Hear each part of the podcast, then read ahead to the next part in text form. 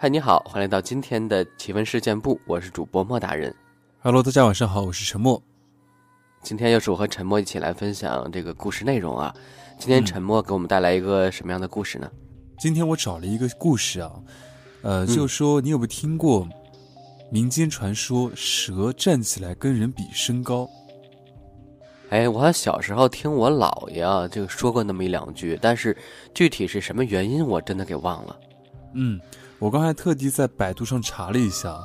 网络上讲呢，嗯、就是如果蛇站起来，就是意思在跟你比身高的话，是要攻击的这个意思。哦，就是看看我能不能吃掉你啊，我这个高度吞不吞得下你？对，差不多这个意思啊。但是今天要分享的这个故事呢，嗯、呃，它是说蛇如果站起来跟你比身高，比你高的话，就是要把你的命给锁掉了。嗯，咱们一起来听陈默分享一下这个蛇和你比身高的故事。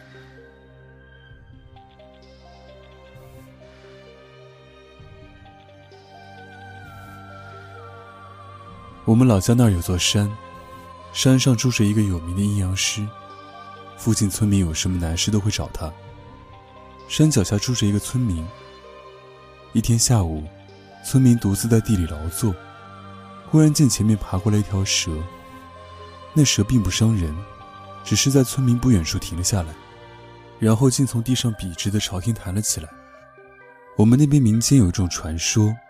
说若蛇在人面前直弹起来，是在跟人比高，如果它跳起来头顶高过人的话，这人的命就不长了。解除危险的办法是人马上向高处跑，待跑过比蛇头高之后，大喊一句，我比你高，如是，死的就是蛇了。那村民看的蛇直跳起来比他高，不由得一惊，立马丢了锄头，便往身旁那个小土包上跑。跑一段之后，回头大喊一声，我比你高，却见那蛇也紧紧地跟了上来，爬到比他更高的地方，再跳起来比高。村民吓得一身冷汗，拔腿就朝土坡顶上跑。那蛇穷追不舍，径直跟着他上了土坡顶，而且还顺势沿着土坡顶上的一棵斜长的树爬了上去，再跳。这一下，村民就吓得瘫坐在地上。蛇跳了之后，大概是见已经取胜，便悄悄爬走。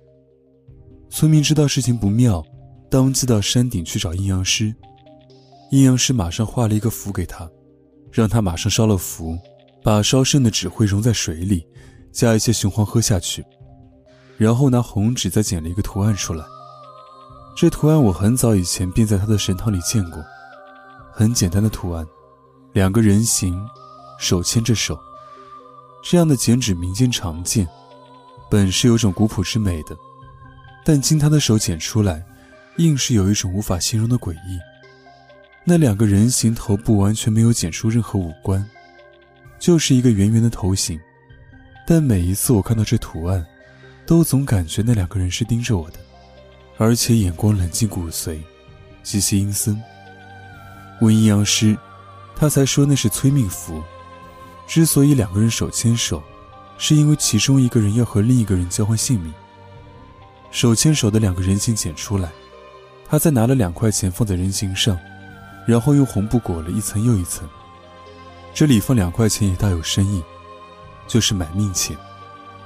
事情的逻辑就清晰了，那蛇比高，比过了村民，村民便欠他一条命。阴阳师虽以符纸加雄黄化解了村民的大难，但这蛇要催命，却是没有办法的事情，因此必须以另一个人的命替代之。手牵手的小人就是换命的符，而换命也不能白换吧，所以需要有买命钱，这样那个替死鬼死后才不至于怨气不散。用红布裹好之后，阴阳师就嘱咐那村民，将这包裹丢在城郊一个人迹罕至的十字路口，然后等人来捡。捡到包裹的人不会有事，但打开包裹的人必死无疑。村民便依法照做了。我听到这里很疑惑，就问阴阳师，这样一来的话，打开包裹看到催命符的人，不就等于是被你害死的吗？他解释说，村民被蛇催命，来找他解救，倘若不出手相助，就是见死不救，违反道义。以催命符化解之后，丢在偏僻处。谁会打开这要命的包裹，这是命中注定的问题，并非他所强迫，所以不算被他害死的。后来捡到这红包裹的是一个老太太，她一大早出门买菜，却不知为何鬼使神差地选了一条她平时根本不走的路，在路口正好看见了那个红包裹。她本来就信这个，也多少懂一些，然而还是捡了。他那时候已经被医院确诊是癌症晚期，不过巧就巧在这里，老太太跟阴阳师素有交集，早就知道有催命符这东西，所以捡的红包裹却并不着急打开，而是用手捏了捏，感觉里面好像不大对劲。他虽被确诊癌症晚期，却也并不愿意把命就这样贡献了出去，所以察觉包裹有异，便不打开，而是径直上山去，把包裹还给了阴阳师。阴阳师见催命包裹被还回，大叹天数如此，人力不能左右。最后死的还是那个村民，他的死因相当离奇。他凌晨出去，把包裹丢在十字路口，待下午再去看时，那包裹已经不在，知道是被人捡去了，不由得狂喜，炫技回家，宰了两只肥鸡，大吃一顿。后来吃得有些撑了，就在地里摘了一把苦芥，就着一瓶啤酒喝了下去，不多会儿就倒在地上没了呼吸。阴阳师第二天上午听说了此事，不由叹气，说那苦芥配啤酒毒，从来吃苦芥都是配凉水的，这人怎么偏偏用啤酒来配，而且他还吃了那么一大把，可见他的死实在是注定了的。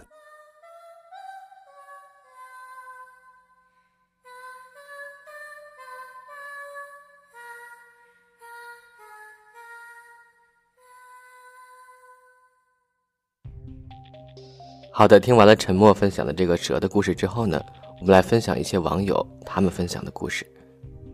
喜欢偶杰吧，他说最近姨和弟弟到我家来玩几天，昨天晚上不知怎么的聊到了这些事儿，才知道我妈当年差点淹死。前几年我妈在一个农家乐做库管，农家乐比较大，有山有水，有 K T V， 有自己的养猪场、羊圈、鱼塘等等，也有个驾校练车的场地。事情发生在应该是十七年的国庆节后不久，那阵儿我妈突然特别喜欢去其中一个水塘里拔水葫芦，每天都要去拔。那天下午五点过点儿，我妈想约一个同事一起去拔，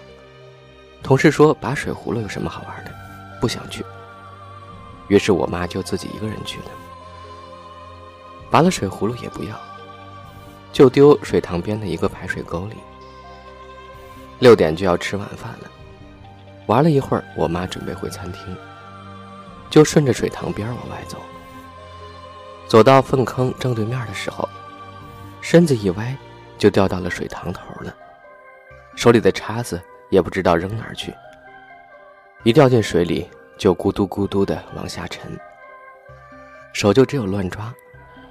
终于抓到岸边的草，死死地抓住，膝盖抵着水塘墙壁开始喊救命。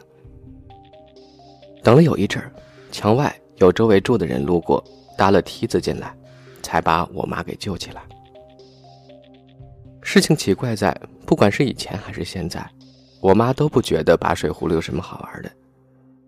当时没有风，也没有自己绊倒，就突然意外落水了。水塘正对面的粪坑一年前淹死过人，加上农家乐发生的其他事情，实在容易往灵异的方面想。就那段时间啊，着了魔一样的想拔水葫芦，看来是有什么东西在勾引他。再来说说粪坑的事儿吧。农家乐的地址比较偏僻，工资也不高，员工基本都是到退休年龄的人了。出事的员工姓梁，大家都叫他老梁。自己家就挨着农家乐的，没有住员工宿舍。出事前几个月开始，老梁的行为就开始有些不太对了。比如吃完饭，大家都是自己洗好碗筷放好，老梁吃完就坐桌子边上不动。我妈提醒他洗碗了，他就只洗碗，又接着提醒他洗筷子，他又洗了筷子，就坐到另一桌员工那张桌子边上，也不说话，也不做什么，就坐着。还有就是老梁时不时的就说，半夜三更的时候，自己家门口老是有人停货车，还在上货卸货的，吵死了。到了老梁出事的头天晚上，他吃完晚饭就先回家了。我妈他们吃完要散步，就说要不就去老梁家看看他，感觉他最近怪怪的。之后他们走到老梁家门口一看，老梁拿起钥匙在捅钥匙口呢，一直开就是开不了门。我妈看他就说，得，我来帮你开吧。门打开后，老梁就往屋里走，走进里面间屋子，站在中间也不动，站了一会儿又出来坐沙发上。我妈他们就准备走了，跟老梁打招呼说走了啊，他也不回话，从头到尾一句话都没有。结果到第二天就听说老梁淹死在了粪坑里。有人就说，人死之前感觉真的有预兆，就像老梁这样。我以前单位的同事是个司机，我们单位早饭和午饭都是在食堂吃，每个月发饭票。他出事的前一天突然把他的饭票拿出来分给大家，说他可能吃不了食堂的饭了。结果第二天开车送领导去开会，自己回来路上就出车祸死了。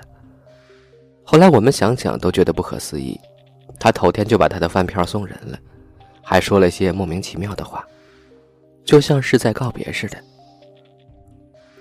作者还说，我外婆就是煮肉的时候用筷子戳看肉熟了没有，结果一双筷子断了。没隔两天山上放炮炸石头，提前通知不要往那边去，而我外婆呢非要去那边砍柴，工作人员发现了把她撵开，哪晓得我外婆趁人家不注意又跑去那边了，结果被掉落的石头砸到死掉了。接着说之前的事儿，农家乐的员工宿舍和客人住的楼是挨着的，中间隔了一条路。之前有人骑摩托车在两个楼中间的位置摔了，后来我弟弟滑滑板又在同一个地方摔了，都是骨折。客住楼一楼大厅有员工在晚上路过，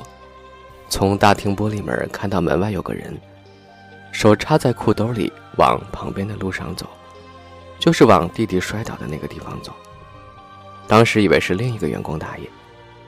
第二天问大爷这么晚了怎么还在外面溜达呢，大爷说没有啊。